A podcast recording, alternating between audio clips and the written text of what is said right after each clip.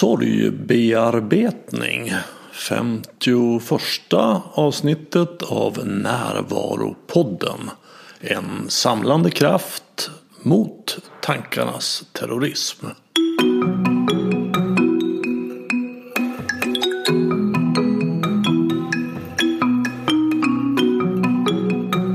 Det här är Bengt Renander och först vill jag säga att det nu går att anmäla sig till föreläsningarna i vår. I februari pratar jag om kärleksrelationer. I mars om maskulint och feminint. I april om att stoppa tankarnas terrorism. Och i maj om tantra sex. Alla föreläsningar hittills har varit fullbokade så vill du ha en plats anmäl dig tidigt på min hemsida renander.nu. Buddhistmunken Pema Chodron skriver att the most difficult times for many of us are the ones we give ourselves. Jag tror verkligen att det är sant. Och jag gör den här podden för att sprida kunskap om hur medvetenhet och närvaro kan hjälpa oss att sluta terrorisera oss själva med tankar. Kunskapen behövs och jag vill nå så många som möjligt. Så om du tror som jag och vill stödja podden, hjälp till att sprida den genom att tipsa om den till vänner och bekanta. Det är också hjälpsamt om du betygsätter och skriver kommentarer på iTunes. Och vill du stödja arbetet med podden ekonomiskt så gör det genom att köpa den nya boken Stoppa tankarnas terrorism. Då händer tre goda ting. Du får en bra present. En bok är den mest önskade presenten av alla. Du sprider kunskap om medvetenhet och närvaro. Och du stödjer podden ekonomiskt att fortsätta. Enklast köper du boken via hemsidan renander.nu. Min gäst idag är Anders Magnusson. Anders är certifierad sorgbearbetare och startade Svenska institutet för sorgbearbetning. Vi pratar om hur sorgbearbetning går till steg för steg. Om att kunna ge upp hoppet om ett annorlunda och bättre förflutet.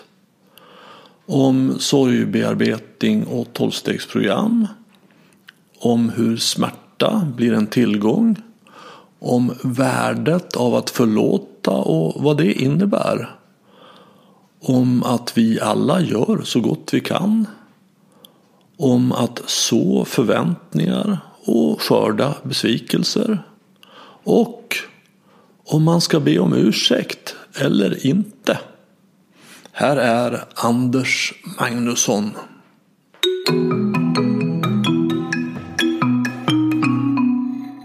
det som gör att vi inte är här och nu eller att vi tänker på det förgångna det beror oftast på något okommunicerat och känslomässig natur. Så att känna till vad vi har varit med om och att känna till att det ligger i det förgångna det är inte det som gör att vi släpper det förgångna. Utan det handlar om känslomässig energi som behöver få kommuniceras, mötas och bekräftas. Och när känslorna kring det vi varit med om, när de är förlösta, då minns vi vad vi har varit med om men utan att det pockar på vår uppmärksamhet. Utan då kan jag med vill gå tillbaka till det förflutna och minnas det jag varit med om men utan smärtan och utan energiförlusten. Mm -hmm. Och eh, minnena slutar att hoppa in i nuet. Mm -hmm. För det... Så man kan ju fråga sig själv av alla de tusentals minnen jag har kring saker jag upplevt i livet. Hur kommer det sig att vissa minnen är återkommande? Vad är det som gör att de orkar upp till medvetandenivå? Och, eh, ja, och tittar man närmare på det då så brukar det handla om att ja, det finns känslor kopplat till de där minnena som man inte är klar med. Och då blir ju frågan, men hur blir man klar? Och då kommer vi in på liksom, hur man rent konkret gör då för att förlösa känslor kring tidigare upplevelser. Under ja, vad är det nu, drygt 40 års tid så har man sett vad som fungerar och inte fungerar för sörjande. Att kunna bearbeta det man har varit med om. Så har man sett vad som funkar och det har vi behållit och det som inte fungerar det är borta. Jag, brukar ibland tänka på det här med närvaro som en form av energihushållning. Alltså att jag lär mig, istället för att lägga min energi på det förflutna eller att oroa mig för framtiden så lär jag mig att, att spara på den energin. Att inte göra av med den där utan då får jag den istället tillgänglig här nu. Till att vara konstruktiv i verkligheten. Istället för att vara destruktiv i en mardröm. Vilket ofta de här minnena och oron är. Ja, det är ett annat sätt då. Att äh, förhålla sig till det. Och, och för mig så är, om jag ska vara lite provokativ, för det, så för mig så blir det en symptombehandling. Okej. Där man försöker då hitta nuet och inte tänka på det man har varit med om där. Utan att, ehm, eller kanske till viss del om man nu går tillbaks i, det förflutna och bara är i känslan som en form av exponeringsterapi. Och den ger ju förvisso en viss effekt för den kapar eh, toppar och dalar. Så det blir mer hanterbart. Som gör att det blir lättare att träna på att vara här och nu. Men det är ingen fullbordan på det sättet. Att Den drar inte upplevelsen hela vägen i mål. Vilket gör att när man sen är med om någon liknande upplevelse så brukar det igen aktualisera de här gamla sakerna som man då kanske trodde att man var klar med. Jag menar inte att man bara sopar det under Nej, nej. mattan. Utan jag menar att man till exempel genom en sån teknik som, Mm. som du arbetar med. Arbetar med det förflutna så att jag slipper hålla på med det längre. Ja, just det. Jo, och då blir det ju på bestående. Men jag tänkte, min association, det var att man eh, inte försöker tänka på utan vara här och nu och fokusera på nuet. Eller att man kanske då bekräftar sin känsla och är i känslan. Men utan kommunikationen inom ramen för relationen. Du kanske ska utveckla, jag tydliggör Ja. vad det är för en kommunikation inom ramen för relationen. Nej, men vad det blir betyder det? Ja, ta en ganska enkelt exempel. Så här. Säg att du får en present av någon. Du fyller år och du får en present. Eh, skicka till dig säger vi. Och eh, du går till posten, du hämtar presenten och så öppnar du presenten och säger att du får en fin tekopp från en vän skickad till dig. Och du är jätteglad för det, jag ska te och en härlig balja och dricker. Liksom, så. Eh, då har du ju en känsla av tacksamhet och glädje. Och den känslan har du då såklart till koppen till viss del. eh, Men också till vännen som har skickat dig den här födelsedagspresenten. Och för att du ska förlösa känslan av glädje och tacksamhet så behöver du kommunicera känslan av glädje och tacksamhet riktat till motparten i den här upplevelsen. Det vill säga till din vän som har skickat koppen. Att du berättar om din glädje och tacksamhet för någon annan kanske du gör, men det gör ju inte att upplevelsen går i mål. Utan du behöver, så länge du inte har kommunicerat till eh, din vän om glädje och tacksamheten så kommer den upplevelsen inte vara färdig. Okej. Eh, säg här nu att du ringer din vän men eh, hen inte svarar. Ja, då kanske du lämnar ett meddelande. Mm. Och sen så efter ett par dagar så kanske din vän inte har ringt upp. Och så kommer du tänka på det när du ser koppen. Nu är det inte bara glädje och tacksamhet när du ser den där koppen. Utan nu börjar tänka men varför hör inte hen av sig? Och sen så ja, efter ytterligare, du kanske provar att ringa igen. Det kanske behöver lite oro. Eh, Ja, till slut får du tag i vännen i alla fall. Och då visar det att eh, hen har varit upptagen men nu kan du kommunicera din gläds, glädje och tacksamhet. Och sen så helt plötsligt så är liksom den här, eh, kan du glädjas åt koppen utan den här liksom ofullbordade kommunikationen av tack för koppen. Men säg här nu att innan du hinner kommunicera eh, din glädje och tacksamhet du inte får tag i personen och säger tack eh, och för den fina koppen, jag blir jätteglad över den. Utan säg här nu att kommunikationen bryts innan du hinner tacka för att personen dör. Eh, ja, då har du en ofullbordad kommunikation kring den här koppen. Och varje gång du ser den här koppen så kommer du tänka att ja, den där koppen, den har jag aldrig tacka för. Och så har den här glädjen och tacksamheten över koppen förbytts till sorg och smärta. Mm. Eh, hade sen personen, hade du tackat för tekoppen och personen sen hade dött. Så det är klart att du hade känt sorg kring dödsfallet. Men du hade inte känt något ofullbordat kring tekoppen. Mm. Utan då hade du kunnat se på tekoppen och känna att den där koppen fick jag av min vän som nu tyvärr inte lever längre. Men vad fin kopp jag fick och vilket fint minne jag har av den här relationen. Mm.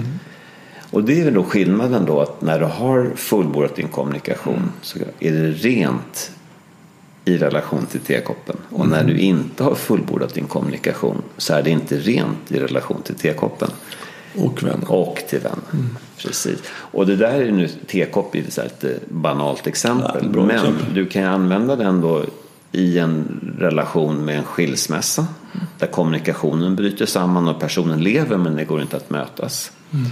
Eller i en relation till en förälder med en barndomsupplevelse som kanske har varit traumatiska, smärtsamma. Där man inte liksom kan prata om det som hände, om ett annat mm. perspektiv av det som har skett. Och, man kanske inte vill ta upp det för det skulle såra eller någonting sånt. Man kanske har en okej relation idag, det är gammalt, det vill man inte ta upp. Och så Eller en person dör.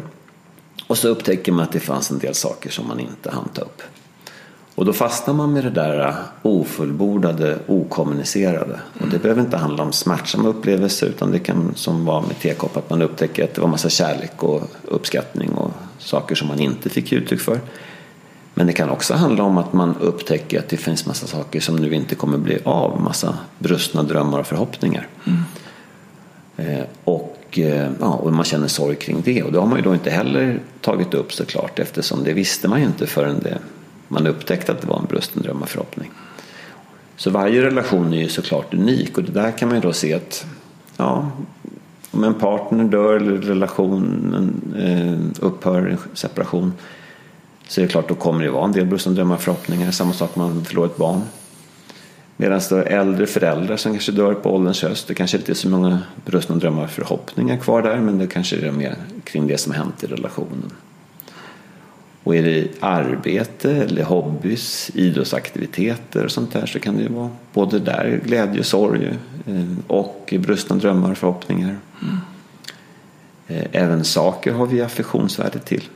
Och vi har ju den här liksom intuitionen kanske och, och, och så spontana i att kommunicera faktiskt till även till eh, platser eller till hem. Man åker kanske till ett sommarställe säger man hej huset nu är vi här igen. Eller ja, hej det sommarstället syns nästa sommar eller nästa, ja, nästa helg eller vad det nu blir då. Så eh, vi har ju, barn är ju bättre på det än vuxna normalt sett. Att prata högt med djur, människor, saker, platser, aktiviteter. Medan vi vuxna är kanske lite mer eh, återhållsamma i det. Då, för att vi har socialiserats in i en kultur där det kanske inte är ja, man kanske inte är suspekt om man pratar högt med saker. Mm. Eller djur. Ja, djur kanske kan funka lite grann då, men på, till en viss nivå. Eh, prata högt med döda gör många, de flesta faktiskt. Eh, har jag haft lite undersökning på mina föreläsningar och kurser. Men de flesta gör det när andra inte hör. Och när man pratar högt med någon och andra hör så brukar det mest vara att man tar upp positiva saker. Eh, sällan negativa. Och om man tar upp negativa så tar man sällan upp eh, förlåtelser. Och om man tar upp förlåtelser så ber man sällan själv om ursäkt för sina egna brister. Mm. Högt till den döde när andra hör. Så det finns, eh, utöver att man ska rikta sig till motparten i sorgbevetning som metod, så är det också innehållet i kommunikationen som är centralt. Utan det är inte bara det att prata till motparten inom relationen och sen bli hörd av en levande person, vilket också är en viktig del att ha ett, ett mänskligt vittne. Eh, och det är bara att erfarenheten visar att det är av betydelse. Eh, risken är att det bara blir en tillfällig lättnad annars. Men sen är också då själva innehållet i kommunikationen viktigt. Så att utöver att kommunicera så behöver man också utforska relationen och se vad är det i den här relationen som har hänt? Vad var bra? Vad var dåligt? Vad kommer inte bli utifrån det som har skett? Och de här brösten, drömmarna och förhoppningarna som jag är inne på. Och sen ens egna dåliga samveten och kanske saker som man är besviken över som man skulle behöva förlåta. Så, att det är så precis som med de flesta andra så här andliga eller ja, tekniker för eh, personlig utveckling och försoning så är ju förlåtelse eller om man vill använda ordet acceptans istället det är också en central del även i sorgbearbetning. Mm, låt oss prata lite om vad det är. Men, men först så jag bara kolla att jag förstår det rätt. Att Det låter som att, att det finns en insikt här i det du arbetar med som jag tror man normalt inte har så stark. Att, att det finns ett enormt värde i att uttrycka det man känner och att det finns en mottagare för det. Just det. Det är det som fullbordar en känsla, som sluter en cirkel. Ja, att man ger uttryck för känslan att den behöver komma till uttryck. Jag behöver rikta mig till motparten men det här andra vittnet som lyssnar eh, det kan eh, det bör vara någon som inte är berörd av relationen eller händelsen. För eh, om man nu ska vara helt ärlig och ta upp negativa saker så om, den, om motparten så kommer ju det uppfattas som en attack om man tar upp det direkt med motparten.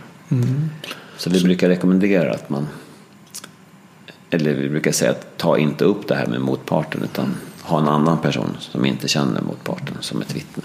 Så vi tar exemplet med tekoppen och jag vill uttrycka min tacksamhet och jag av någon anledning inte kan få tag på den här personen. Att säga att han har dött. Så, så skulle det kunna vara till fyllest att jag riktar mig till en, ja, en kudde i en god väns närvaro. Ja, just Och det. jag pratar till kudden som om det vore den som har gett tekoppen. Ja. Och min goda vän bevittnar detta. Ja. Då fullbordar jag kommunikationen. Just det.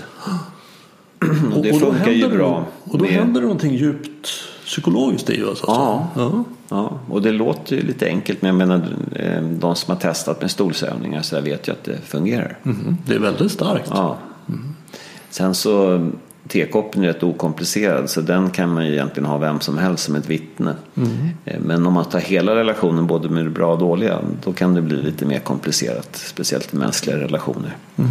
Så där, eh, ja det kan ju vara lite saker som man är lite sårbart kring eller kanske kan tycka lite pinsamt eller som skulle skada andra om de fick höra talas om det. Så därför så har vi ja, som regel så brukar vi säga att man har en annan person som inte känner som ett vittne. För att göra det enkelt. Att inte behöva tänka på, eh, ens ha den här tanken att hur kommer det här påverka min relation till den som lyssnar om jag tar upp de här sakerna. Så att om man har ett, till exempel ett sårigt förhållande till sin skilsmässa för, Mm. för tio år sedan. Och, Så kan man då ja, skriva ner vad man vill säga till den partnern. Mm. Men man säger inte till den partnern utan man kan eh, rikta sig till en, en stol till exempel. Så har man en person som kanske varken känner mig eller, eller den här partnern speciellt väl. Som egentligen bara är där för att lyssna. Mm. Just det. Bevittna det som Ja. sker. Och det är själva brevläsningen då. Fullbordan kring kommunikationen är en liten del i det. Men det stora arbetet är inte att eh, skriva ett brev och läsa upp det utan det är utforskningsarbetet. Och för att få en korrekt bild av hela relationen och inte bara liksom fastna i det där smärtsamma eller det som råkar vara. Så gör vi ett antal olika övningar innan. En av dem som vi kallar för ett, för ett relationsdiagram. Man, där man i detalj rent grafiskt går igenom relationen och ser vad är det som faktiskt har hänt. Bra och dåligt. Så låt oss säga att, att jag, jag kommer till dig Mm. och jag, behöver, jag vill ha hjälp för att jag har Låt oss ta exemplet med en, en smärtsam skilsmässa. Mm. Och eh, jag har svårt att släppa det här. Det här hemsöker mig när jag tänker på det så blir jag upprörd och arg. Ja. Så kommer jag till dig med det här. Säger, jag är så jädra trött på att hålla på och tänka på det här. Nu får du fan vara nog. Mm. Ja. Mm. Jag har hört att du kan hjälpa mig. Ja, vad, vad är det första jag ska göra då? Ja, först så tittar vi på eh, vad har du för, har, hur har du lärt dig kring att hantera dina tankar och känslor? Kring förluster. Vad har du för olika strategier för att hantera dina känslor? För egentligen ska jag säga att det vi gör rent tekniskt sådär. Det är sånt som barn naturligt sett gör utan att ha gått kurs. Så det är inte så komplicerat det vi gör egentligen. Men eh, det vi gör ligger samtidigt ja, det krockar lite grann med det som vi socialiseras till att göra. Som vi i vår kultur gärna lägger locket på, håller färgen utåt och stänger inne känslor och tankar. Ja. Och sen så kanske man försöker förändra sin känsla på lite olika sätt genom arbete eller mat eller shopping eller vad det nu kan vara. Fly ifrån det. Ja. Eller försöka förändra den på något sätt, hantera den. Ja. Utifrån ja, på sätt som kanske är då mer socialt accepterade. Jag brukar till och med säga så lite skämtsamt att i vår kultur så är det ofta mer socialt accepterat att vara onykter än att hulkgråta. Det är ju inte direkt bästa förutsättningarna för sörjande att få bearbeta och förlösa känslor. Så det, vi tittar lite grann på problematiken och sådär. Och det är och lite låt oss grann... säga då att, att jag till exempel jobbar mycket. Jag, pratar, jag, jag upplever mig som ett offer för mina tankar. Ja. Att de här tankarna kommer till mig när jag går och lägger mig. Jag vill inte det men de gör det i alla fall. Och de väcker de här känslorna. Och då handlar det egentligen bara om att vad vi initialt gör är att titta på okej, eh, vad har du för förhållningssätt? Hur har du blivit uppfostrad? Och bara få en förståelse för att ja, det här sättet har du blivit uppfostrad på, de här strategierna har du. Och de kanske ger en tillfällig effekt men de ger ingen långsiktig lösning. Så det är bara liksom att få den förståelsen. Ja, jag får en ins- självinsikt. Ja, så det är lite grann kring problematiken. Hur har man hamnat i det här hålet? Liksom? Ja. så att inte man hamnar där igen. Ja. För om vi går direkt på bearbetningen och jag hjälper dig att bearbeta den här skilsmässan. Så, så är ju det egentligen ett tecken på, alltså att du sitter fast i skilsmässan är ju ett tecken på att du inte har verktyg att ta hand om sorg. Och om jag nu hjälper dig med skilsmässan så kommer du hamna i samma situation igen lite längre fram. Okej. Eftersom du fortfarande har kvar ditt grundläggande förhållningssätt. Enligt principen att ge inte den svältande fisk utan lära henne fiska. Ja, lite så. Eh, Så det är lite hjälp till självhjälp. För det är ju, alltså idag kan jag se när jag har gjort ett antal bearbetningar. Vi brukar säga så att gör minst tio bearbetningar brukar vi säga till våra kursdeltagare. Att jobba igenom relation till mamma, pappa, partner, syskon, nära vänner och så. För när man gör det då bör man få ett nytt förhållningssätt till sig själv, sina tankar och känslor och inte dra på sig en massa nytt bagage. Så det är lite grann den här, ja, få perspektivet på Muhammed-problematiken. Och sen tittar vi på nästa övning kring det som också är en utforskande övning. Ehm, Då gör vi ett förlustdiagram. Det är en tidslinje i våra liv där vi markerar in alla de förluster vi har varit med om. Så jag får då göra den här tidslinjen och, så Ja. markerar, och och det är inte bara skilsmässa utan överhuvudtaget hela mitt liv. Just det, för det är ju så att eh, du har, har du den här skilsmässan så har du troligtvis andra sorger, förluster som också påverkar dig. Och som också då kanske gör att den här skilsmässan känns tyngre än vad den har gjort annars. För du kanske har tidigare separationer som också aktualiseras utifrån den här separationen. Du kanske har tillitsförluster och det behöver inte handla om separation utan det kan ju vara mobbing eller utanförskap, vänner som har svikit upplevelser med föräldrar och så vidare. Idrottsbesvikelser, karriär, ja, vad som. Va? Och börjar man titta då vad man har med sig i bagaget och då koppla det till ens reaktioner så brukar de flesta då landa i att oj, det är ju inte konstigt att jag mår så här med tanke på allt det här som jag då inte har velat kännas vid och som jag inte har kopplat till sorg. Sen när man sett liksom hela bilden utav det här då är det faktiskt så att hälften utav dem som kommer till oss de upptäcker att det är ju faktiskt någonting annat än det som förde mig hit som hindrar och begränsar mig mer. Okej, så det var inte skilsmässan kanske? Ja, det är ju skilsmässan också. Ja, men det kanske var något annat ännu mer? Ja, Och vad kan det vara då? Ja, det kan ju till exempel vara en tillitsförlust kring föräldrar och så har man sökt någon annan partner som påminner lite grann om den där föräldern som inte vill bekräfta en och så funkar inte den relationen heller. Så upprepar man det där temat och då kanske man behöver gå till roten. Så kan det vara. Eh, Jag säger inte att det måste vara så, men det är ett exempel i alla fall. Så att 52 procent väljer att jobba med någonting annat än det som förde dem till oss. Okej. Och 48 procent väljer då att jobba med det. Men egentligen spelar det mindre roll. Så länge man gör 10 bearbetningar så kommer man ju fånga upp allt det där. Ja. Och sen när man har gjort den utforskningen och sen faktiskt bestämt sig för en relation. Då kommer vi in på det konkreta arbetet. Ja, men låt mig säga att jag då tillhör de här 48 procenten som ja, det, var, det är skilsmässan som jag i alla fall vill börja Ja. med. Okej. Nu har jag en tidslinje och jag har en insikt in hur jag hanterar känslor och Ja, tankar. då tar, precis. Och då tar vi, då tar vi utforskar den här relationen rent konkret. Och då börjar vi då. När träffar du den här personen första gången? Och sen fram till idag. Och det gör man oavsett om personen lever eller inte eller oavsett om relationen pågår eller inte. Utan fram till idag. Vad har hänt då? Från första minnet fram till idag. Vad har varit bra rent konkret? Vad är det som har hänt som varit bra? Vad är det som varit dåligt rent konkret? Vad är det som inte blev? Vad är liksom mellan de här händelserna? Alla brustna drömmar och förhoppningar. Eh, Och vad har jag dåligt samvete kring? Vad skulle jag behöva be om ursäkt för? Och vad är jag besviken, upprörd, sårad, kränkt över? Och sen tittar man närmare på varje sån här händelse och så formulerar man sina tankar och känslor kring varje händelse. Och formulerar det i ett, vad vi kallar då för fullbordansbrev. Där man eh, riktar sig till motparten och skriver ner alla ursäkter. Riktar sig till motparten och formulerar alla sina förlåtelser. Efter att man har fått spotta och fräsa lite grann, för att säga. Och sen så man, eh, formulerar man sina positiva och negativa tankar och känslor. Är det, en på, är det en relation till en levande person så formulerar man också utöver då att ge upp hoppet om en annorlunda och bättre gårdag, vilket vi brukar definiera förlåtelse som.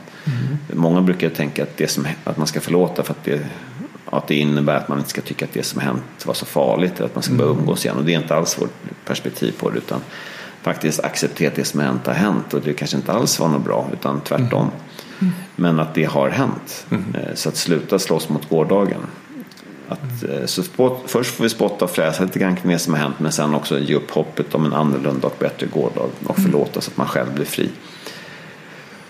Och sen så är det då ehm, som sagt det positiva, det negativa, de brustna drömmarna, förhoppningarna och sen om det är en levande person så kan man också då även behöva ge upp sina förväntningar om en annorlunda eller bättre morgondag. För man kanske har en pågående vårdnadstvist eller man kanske har blivit lämnad av någon som man vill ha tillbaka. Eller man kanske har en anhörig som sitter fast i ett aktivt missbruk. Då behöver man också acceptera att det som är nu kanske kommer fortsätta att vara så framöver också. Istället för att ha det här hoppet om att det ska bli bättre imorgon och så blir man besviken igen och igen. Så det är en aspekt i det också.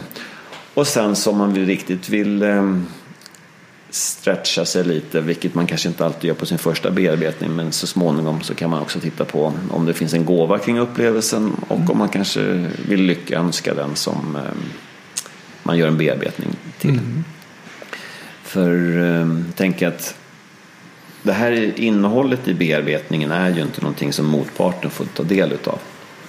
Utan som sagt, det är en annan person som vittnar. Och då kan man ju fråga sig utifrån en rent egoistiskt perspektiv. Att om jag tänker negativa tankar om någon annan. Jag har kanske med hämndplaner på någon annan. Och under tiden som jag har de här negativa tankarna känner jag mig då lycklig, fri och harmonisk.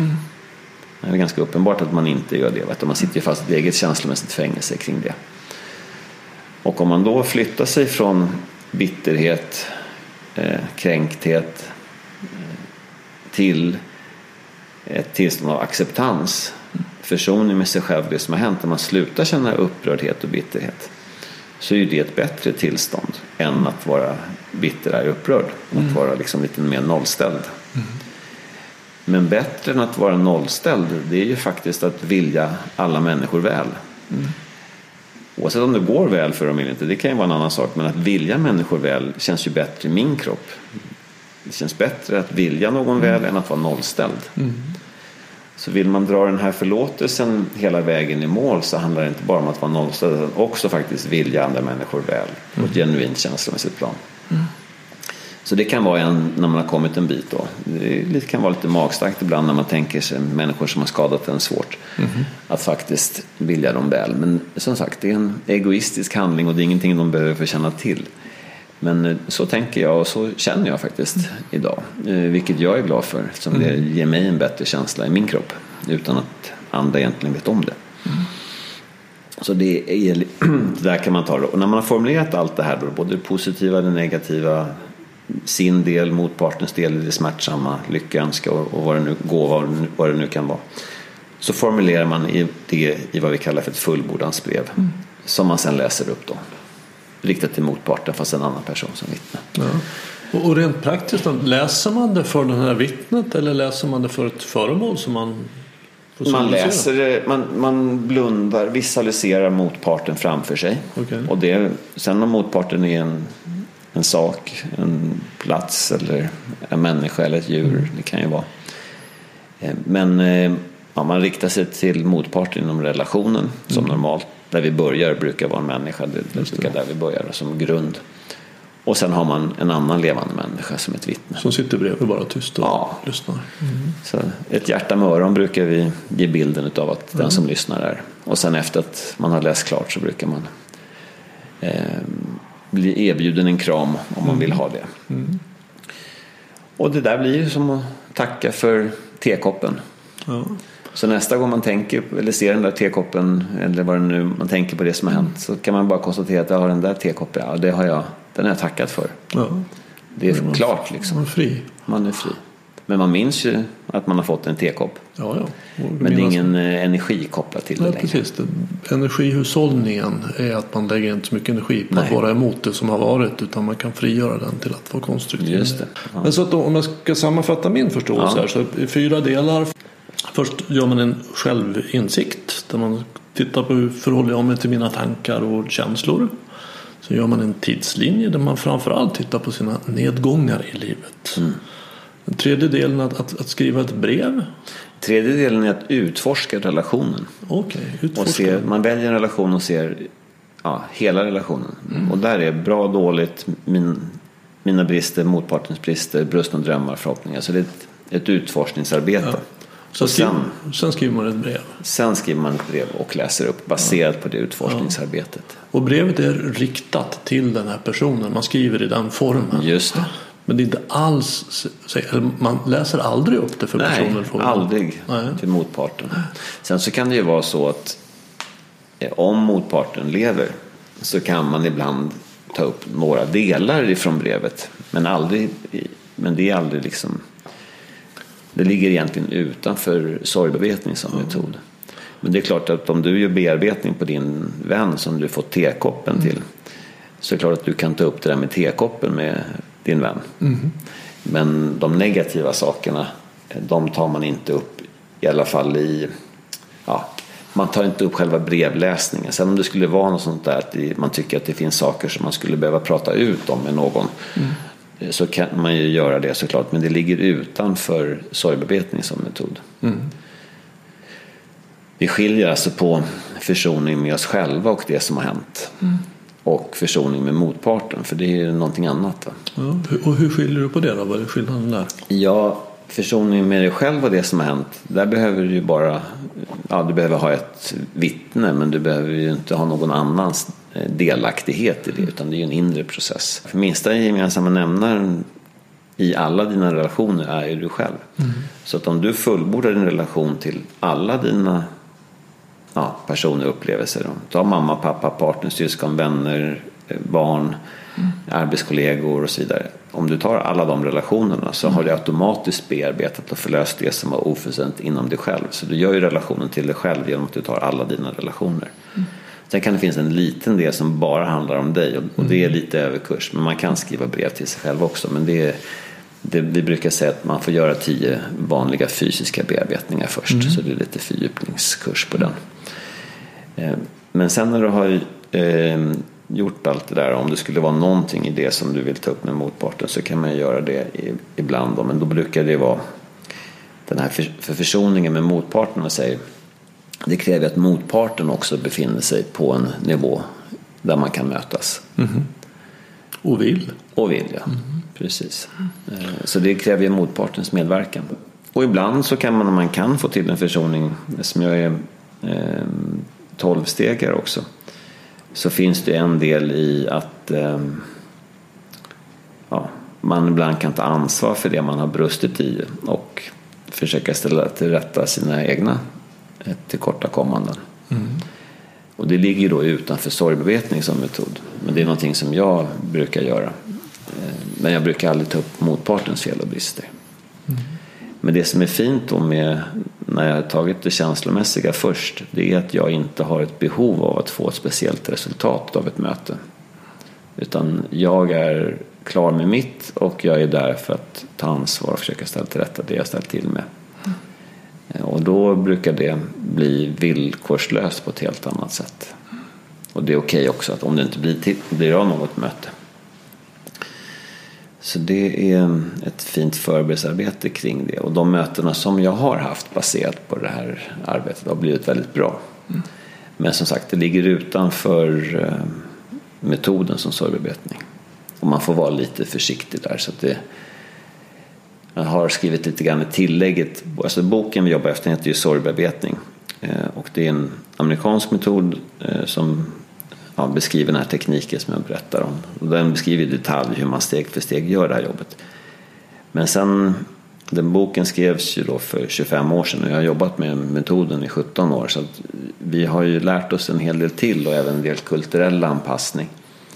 Metoden är densamma så det finns ingenting som är bortplockat men det vi har på kurser eller ja, och lite tillägg till eh, svenska trycket och sådär så ja, vi har lärt oss mer helt enkelt på de 15 åren som vi har hållit på.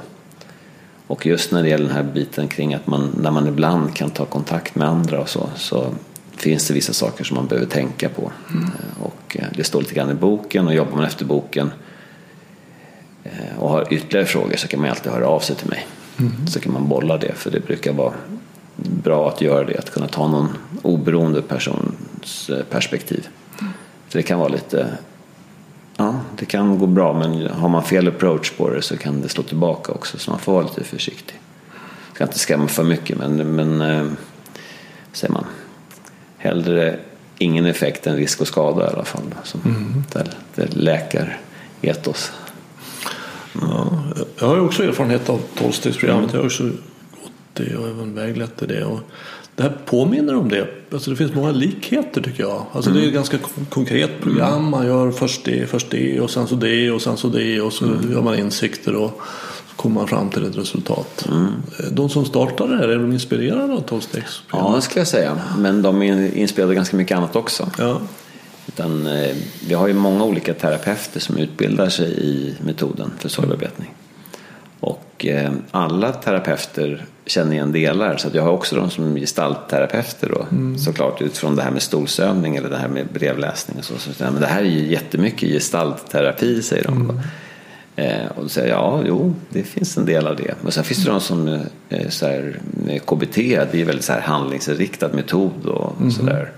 Ja, och det ligger någonting i det också. Men sen har vi också det här psykodynamiska också med. Va? Mm. Med formulera sina tankar, känslor, vad är känslan och så. Mm. Och sen finns det de som jobbar med massage då. Du har det här med kram och beröring och vila, landa i kroppen och sådär. Så det här taktila också. Liksom. Mm. Så det är väl så att det är, ja, har man hållit på i 40 år med personlig utveckling och mm. testat allt möjligt och sett vad som funkar och inte så blir det ett hopplock av väldigt mycket olika. Mm. Mm. Så det finns både tolvsteg och KBT och psykodynamiskt och gestalt och mm. psykosyntesare eller, ja, eh, brukar jag också känna igen det här förhållningssättet. Både synen och helheten kring människan med både överbyggnad och, eh, och eh, och det här konkreta med övningar och sådär. Så det finns inslag som, ja mycket. Mm. Vad har det här betytt för dig rent personligen? Jag förstår att du... Ja, alltså jag kom i kontakt med den här metoden efter att min mamma dog i lungcancer. Och då hade jag hållit på med personlig utveckling en del. Jag provat på ganska mycket. Jag hade faktiskt läst hyllmet med böcker och det var tolvstegsprogram med möten varje dag och gått i terapi ett par gånger i veckan. Det var yoga och meditation och jag åkte på kursgårdar och sådär. Och det hade gjort att mitt liv faktiskt hade vänt från rätt, ja, rätt, så kan jag säga, jag säger rätt kaosartat. Jag kan säga att det var väldigt kaosartat och jag mådde väldigt dåligt. Det var mer eller mindre självmordsbenägen faktiskt. Men, För eh, du var ju bankrånare och kriminell. Ja, ja skrattar lite nervöst här. Ja, mm. nej, men, eh, ja men det stämmer. Jag satt ju verkligen fast i missbruk och kriminalitet. Rätt tragiskt faktiskt. Satt i fängelse också? Satt i fängelse fyra och ett halvt år. Grovt rån. Um, nej, så det var väldigt mörkt var det. Och det var ju så jag kom i kontakt med tolvstegsprogrammet. Mm. Och fick stor hjälp där. Och um, pluggade på Handelshögskolan vid tillfället. eh, till civilekonom. Fast det gick inte så bra. Jag var mest eh, nere på Stureplan och festade. Men sen när jag blev nykter och drogfri, då vände faktiskt det rätt snabbt. Och eh, ja, jag fick väldigt bra hjälp, både tolvsteg men också terapi och med alla böcker man läste och, och så. Kursgårdarna. Och ehm, ja, och sen så ja, livet gick bra med studierna, relationerna började funka efter jag fick de här verktygen. Men sen då när mamma dör 2001 då känner jag hur sorgen tar över fullständigt. Och alla de här andra verktygen som jag då hade fått var fantastiska. För jag hade verkligen genomgått en grundläggande personlighetsförändring tack vare dem. Och livet började funka rent konkret. Men ändå tar sorgen och smärtan över fullständigt. Trots alla de här verktygen. Och jag känner att jag inte vet hur jag ska hantera min sorg. Och då lyckligtvis så hade jag en mentor från tolvstegsprogrammet. Jag hade varit i Australien och pluggat ett halvår och hade en amerikansk för detta eh, baptistpräst faktiskt. Han hade mist sin familj tragiskt och han rekommenderade han hade fått hjälp av sorgbearbetningen och rekommenderade då boken The Grief Recovery Handbook som nu heter Sorgbearbetning på svenska. Så jag läser boken, jag tycker att den verkar lite amerikansk först och det är den ju så det är därför den är amerikansk. Så den är verkligt amerikansk. Eh, men tyckte att det verkade enkelt att då ska man då göra de här övningarna som vi har beskrivit. Det verkar lite för lätt, kan det verkligen funka? Men dels var det en person som jag hade stort förtroende för som rekommenderade boken och dels tänkte jag så här, vad har jag förlorat på att testa? Så lite på vinst och förlust så jobbade jag igenom metoden och boken då. Och upptäcker till min förvåning att jag faktiskt mår bättre efter mammas död. Vilket var första gången då som efter att ha varit med om en förlust jag faktiskt mådde bättre efter förlusten än före. Vilket jag då inte gjorde kopplingen till bearbetning utan det var mer kopplat till att ja, men, min första sorg som jag kanske fick ett annat perspektiv på livet från, trodde jag då. Men jag såg i alla fall att det fanns ännu mer sorg i relation till pappa som lever. Och när jag jobbade igenom även den relationen eh, med hjälp av metoden. Då var det som att den här rösten som jag hade levt med i 25 års tid som hade legat i bakhuvudet och pockat på uppmärksamhet. Så den tystnade. Mm. Och det var en röst som pratade om att ja, men det kan du är vara... dålig? Och nej, men, nej mer så här att ähm, ja, men, våra upplevelser som vi har haft tillsammans. Jag har ändå pratat med honom genom Toasties-programmet och rätt ut en del grejer. Sånt där. Men det dök upp en del saker och så tänkte jag då att ja, men vem är jag att döma honom? Mm. Jag har gjort värre grejer själv. Mm. Och dessutom har vi en okej relation idag och det var ju då. Det får man ju acceptera och förlåta och gå vidare liksom. Mm. Och, ja. Men så dök det upp igen och så slog jag undan det. Och, och vad var det som dök upp då? Vad var rösten? Ja, men det kan vara så lite eh, upplevelser av kränkning eller att jag blir sviken eller orättvist behandlad. Mm. Eller, ja. ja. Minnen av det som väckte? Ja, de här känslorna känslor. som var kvar kring minnena. Då. Ja. Som ville fram och ja. som jag hanterade på ett intellektuellt och förnuftsmässigt sätt. Men som och det räckte ju inte då mm. hela vägen. Det, blev, okay, det hjälpte ju en del. Det kom, jag hade ju ändå kommit en bit på vägen. Vi kunde ju umgås utan att hamna i effekt. Och, mm. Men det låg ändå så lite grann i bakhuvudet och, och gnagde lite. Mm. Men efter bearbetningen då blev det tyst. Det var mm. som att den här rösten som jag hade efter med 25 den tystnade. Och, och jag kände att nu är jag klar med min barndom. Mm. Det ska man inte kunna bli. Och det, det är först då man är vuxen? Ja, och det var det faktiskt. För det är rätt häftigt att du säger det. För att eh, det var efter den bearbetningen som jag kände så här att nu kan jag bli pappa. Mm. Och efter det så skaffade jag barn också. Mm. Eh, men innan det, det var verkligen väldigt tydligt. Nu kan jag bli förälder själv. Mm. Liksom. Vilket jag blev.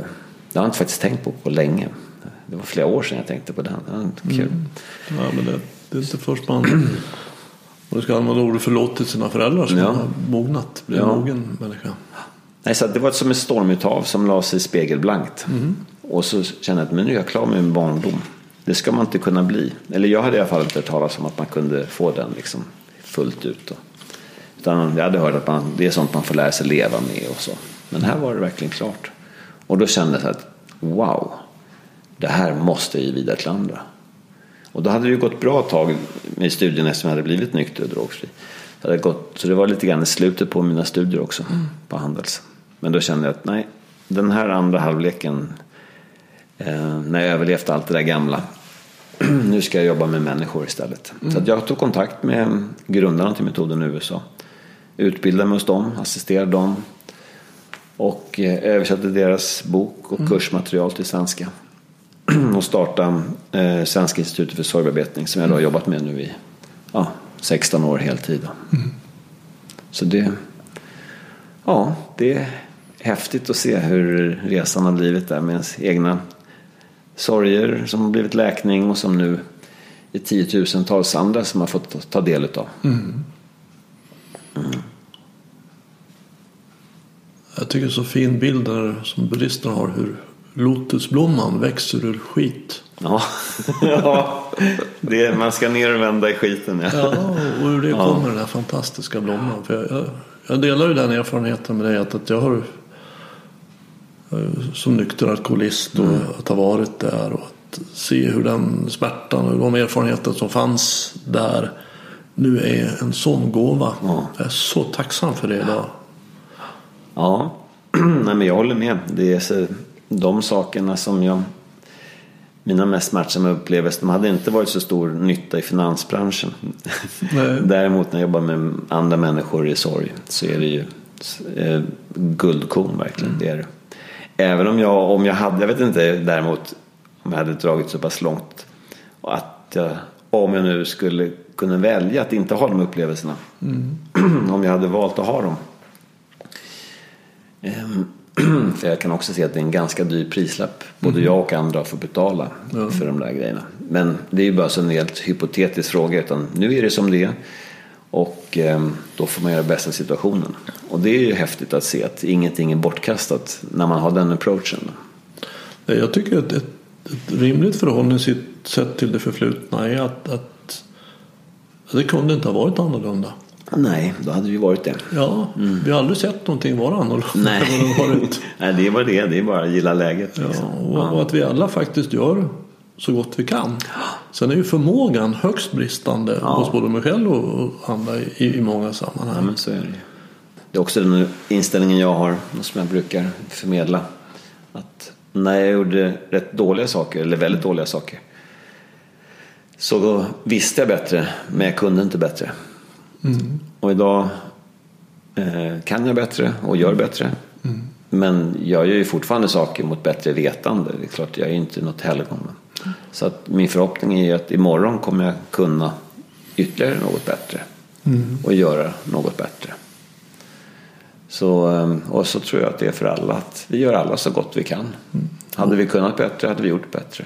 Men det är ju inte en ursäkt för att inte försöka sträva mot eh, någonting bättre. Så tänker man ju ändå ett ansvar fullt ut för sina handlingar. Absolut.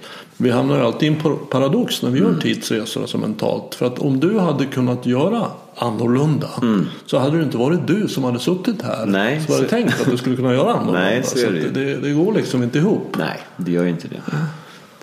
Man, får, man kan förstå livet i efterhand, så är det ju.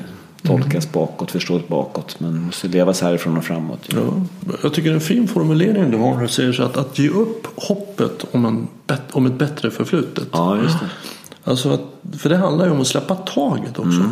Släppa taget om idéer som jag har. Om, För de här, att vi håller så hårt i hur det borde ha varit eller hur det borde ska bli. Det är själva hållandet som orsakar smärtan. Ja, det är definitivt en del i det. Så jag tänker den här bilden man sätter armarna i kors och så säger man att tänk inte acceptera att hen gjorde så. Ungefär som att det här bristen på acceptans, att man vägrar att acceptera ungefär som att det ska göra att det som hände inte har hänt. Det är så här, verkligen fåfängt försök av att försöka förändra gårdagen. Man kommer ju inte vidare då. Man sitter ju kvar där. Så att en del, för, första delen är faktiskt att erkänna att det har hänt. Och det kan ju vara smärtsamt nog. Eh, till att börja med. Och sen efter att man har erkänt att det har hänt. Då är det ju faktiskt också att formulera sina tankar och känslor kring det som har hänt. Okej, det har hänt. Eh, vad var min upplevelse av det som hänt? Och få ge uttryck för den. Och sen, och det är det som jag lite skämtsamt och brukar kalla för att spotta och fräsa. Först erkänna att det har hänt och sen få, faktiskt få ge uttryck för sin sorg och smärta kring det som hände. Och sen har man gjort det ett tag. Det kan vara olika länge för olika personer. Men sen efter det då, så okej, det var då, nu är nu. Nu har jag fått uttryck för det. Jag blivit sedd, mött och bekräftad i det. Nu behöver jag släppa taget om det som var igår. Mm. Och så leva härifrån och framåt. Och det är det vi gör i det, men inte utifrån ett mentalt beslut utan genom kommunikation. Att bekräfta händelsen ingår ju då i det här med relationsdiagrammet. Mm. Med på papper, svart och vitt. Mm. Sen formulera sina tankar och känslor kring händelsen. Mm. Spotta och fräsa lite som jag säger. Mm. Och sen förlåta utifrån den definitionen då. Att jag bekräftar att det du gjorde skadade mig. Men jag tänker inte längre låta mitt minne detta fortsätta skada mig. Mm. Utan jag ger upp hoppet om en annorlunda och bättre gårdag och förlåter dig så att jag blir fri. Mm. Och så verbaliserar man den då riktat till motparten fast en annan person som vittne. Ja, och sen så kan man då om man så småningom kanske skjuta fram den här från förlåtelse till och acceptans till även så småningom kanske lyckönskning. Mm. För sin egen skull och att vilja alla väl. Och då vara fri, för det är också en sån där grej nu idag. Jag kan faktiskt träffa vem som helst på den här planeten. Mm. Och vara laddningsfri. Mm. Att inte vara begränsad av det förflutna. Det är inte så att du behöver önska att, eller tänka att bara inte han, bara inte möta honom på ICA. Nej, eh, verkligen inte behöva vara rädd för att träffa någon. Mm. Och om jag skulle träffa någon på ICA som jag skulle ha någonting ouppklarat med och då upptäcka det när jag står där. Så har jag ju verktyg att ta hand om det. Mm. Så det behöver ju inte vara någonting som begränsar mig framåt i tiden. Och det gör ju då att eh, när jag har verktyg att ta hand om det som jag varit med om. Mm. Då blir inte heller morgondagen läskig längre. Jag behöver inte gå runt och oroa mig för att dels vad man ska springa på på ICA men inte heller vara orolig för att det ska hända någon ny förlust. Mm. För det är ju så att lever man ett tag så kommer det hända nya smärtsamma händelser. Man kommer få uppleva nya förluster mm. i livet. Det är ju det är så mm. man både får och blir av med.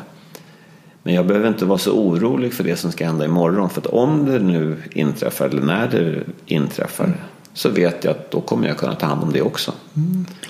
Så man skulle kunna uttrycka som att jag behöver inte vara så orolig för vad som ska hända imorgon. För jag vet hur man släpper det förflutna. Ja, precis. för imorgon när det händer så kommer det också vara ett förflutet efter en tid. I övermorgon är det ja. förflutet. Ja. ja. Mm. Det är, nuet är det enda vi har. Liksom. Går mm. finns inte kvar och imorgon egentligen vill man dra till sin spets så kan man ju säga att imorgon kommer ju inte komma för det kommer ju vara nu hela tiden även imorgon. Mm. Jag brukar använda den här bilden av den här åsnan som går med en pinne med en morot framför ja. sig så man ser det. Ser aldrig fram. Åsnan tänker att snart är jag framme, snart ja. är jag framme. vi tycker det är en jädra dum åsna. Men vi är precis likadana beträffande framtiden. Ja. För i morse när du och jag vaknade så visste vi att vi skulle träffas här. Ja. Nu sitter vi här. Ja. Vi sitter inte och tänker att nu har framtiden kommit. Nej. Äntligen! Nej. Gud vad jag väntat. Nej. Där vi sitter här det är dessutom ett väldigt farligt sätt att tänka på. Vi har ju ja, jag har hört en del. Det blir väldigt tydligt men jag har haft en del deltagare eh, genom åren. Eh, ja, när man har haft, hjälpt några tusen genom bearbetningar så har man, och dessutom med ett antal bearbetningar varje gör så är det ju ganska många livshändelser som man får höra talas om.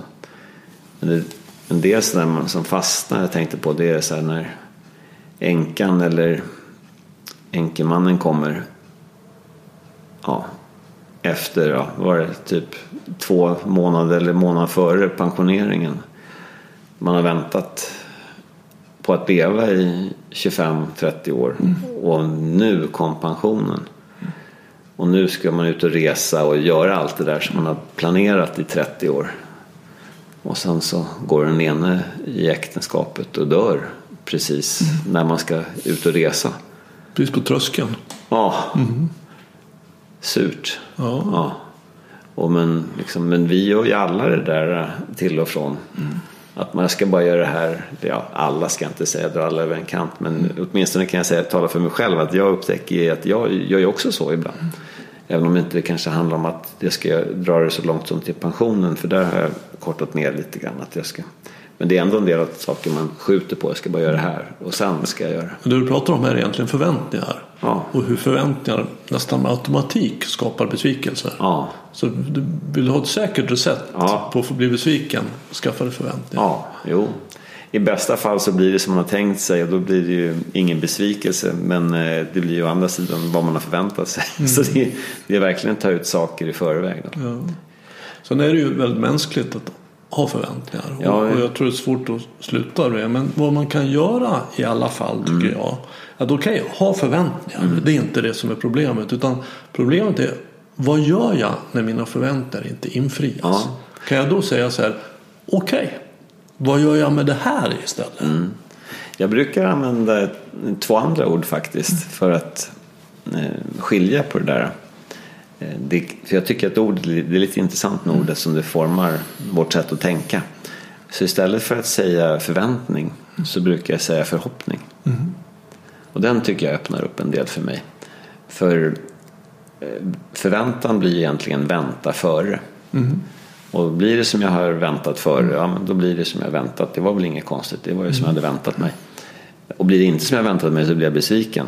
Och då är det ju negativt. Mm. Men om jag har en förhoppning då kan jag liksom lite ha mer fokus på det jag gör här och nu. Jag gör så gott jag kan mm. och så har jag en förhoppning utav att det blir ett bra resultat. Men jag lämnar över det livets händer. Mm. Och sen får man se vad som blir utav det. Mm.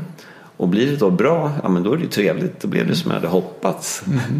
Mm. Eh, och blir det inte som jag hade hoppats, ja, okej. Okay. Men jag hade inte någon förväntan. Mm. Utan jag hade en förhoppning. Och så ibland blir det som jag hoppas och ibland blir det inte som jag hoppats. Mm. Den tyckte jag, ja, det kanske är hårklyveri men för mig så tycker jag att den gör en viss skillnad i alla fall. Mm, absolut, jo, men jag, jag, jag är som du. Jag är mm. också noga med ord och att det har betydelse vad man säger. Mm. Och, och, det är en sak som jag skulle vilja fråga dig om. Men det, det, är en term som du använder och det är att jag ber om ursäkt. Ja, just det. Och, och det är någonting som, som jag inte gör. Nej. Och, och inte heller egentligen rekommenderar att Nej. göra. Utan om jag har gjort dig illa. Ja. Jag har gjort dig någonting som skadat dig. Mm. Att istället för att komma och be om någonting, mm. nämligen din ursäkt, så ja. kommer jag till dig och säger så här att du, mm. när jag gjorde det där, ja. det var fel av mig. Ja. Alltså jag ger dig rätt, det är min första gåva. Den andra gåvan är att jag säger att jag är ledsen för det. Ja. Alltså att du som tyckte att det var fel, du har rätt i det. Ja. Så att, att, jag ångrar mig och är ledsen. Jag är känslomässigt ja. berörd av det. Yes. Och det tredje är att kan jag gottgöra det här på något sätt? Nej, men jag är med dig på det. Och eh, jag håller med dig fullständigt. Men, eh, och det brukar vi prata om en del på kurserna med, med formulering med att jag ber om ursäkt. För frågan är ju när du ber om ursäkt och säger jag ber om ursäkt.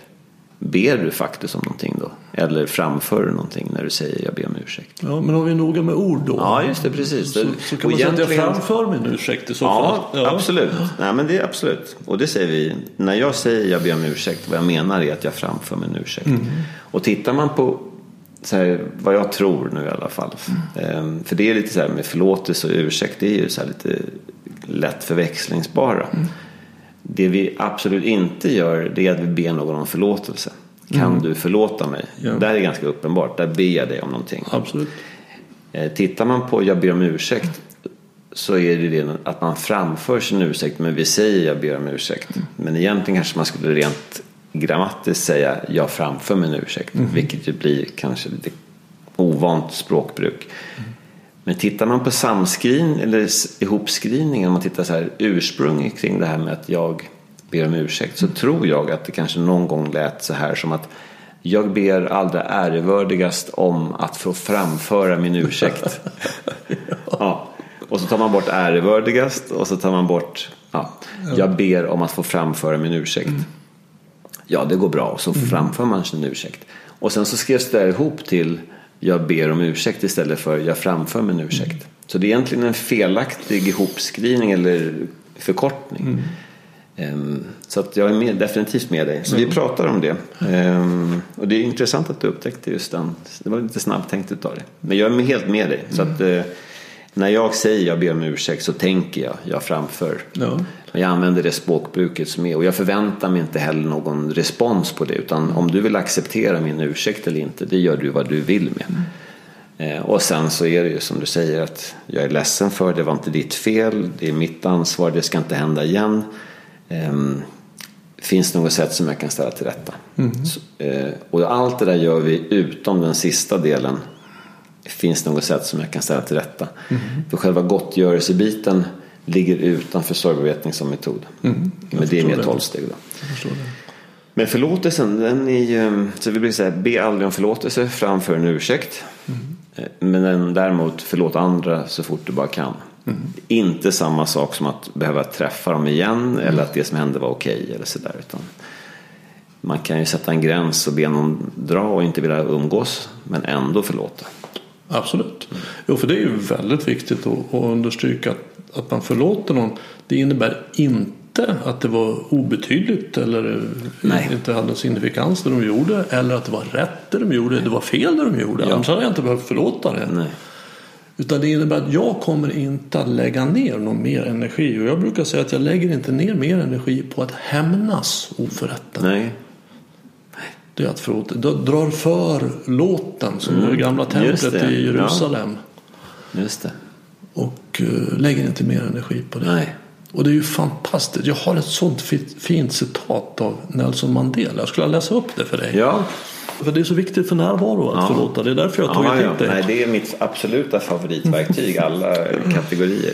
Förlåtelse. Han säger så här.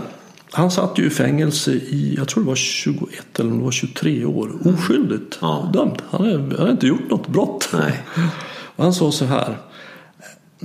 As I walked out the door toward the gate that would lead to my freedom I knew if I didn't leave my bitterness and hatred behind I would still be in prison. Det finns någon annan, jag kommer inte ihåg vem det var som sa det. men det är någon citat.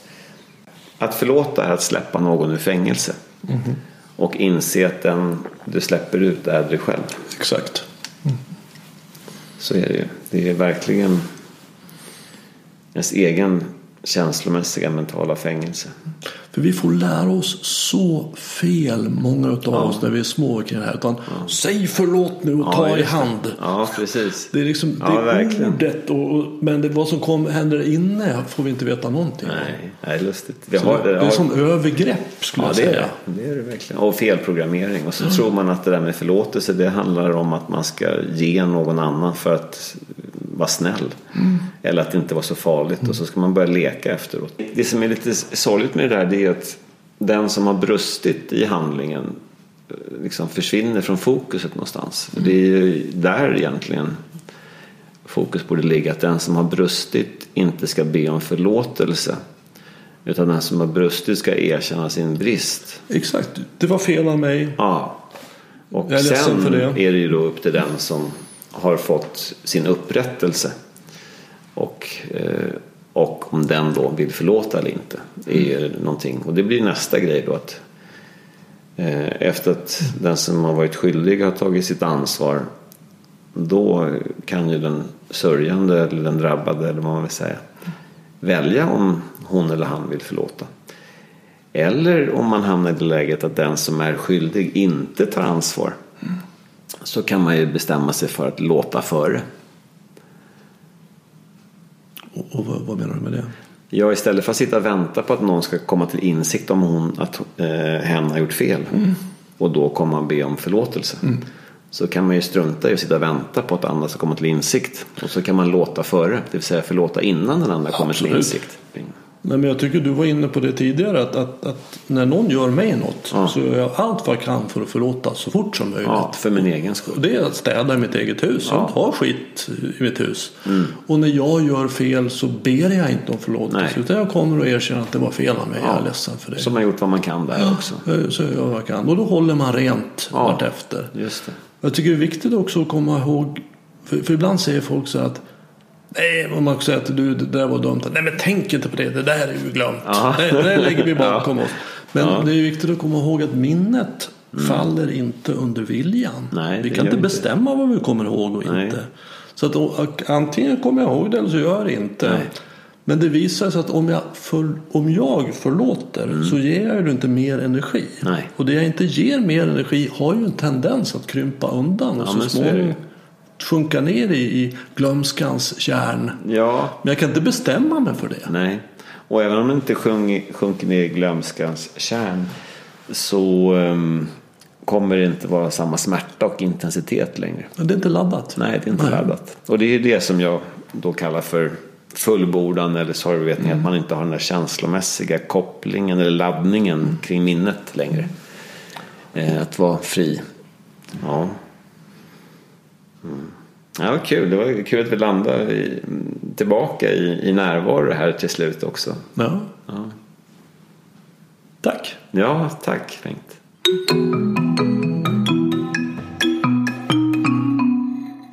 Vill du veta mer om Anders arbete eller komma i kontakt med honom så finns en länk till Svenska institutet för sorgbearbetnings hemsida i anslutning till det här avsnittet på min hemsida renander.nu. Har du något ämne eller person som du tycker skulle passa här i Närvaropodden? Tveka inte att kontakta mig och enklast gör du det via kontaktformuläret på hemsidan. Desto fler vi är som är vakna i verkligheten ju mer kan vi ju förändra den på riktigt. På återhörande. Och du, var uppmärksam.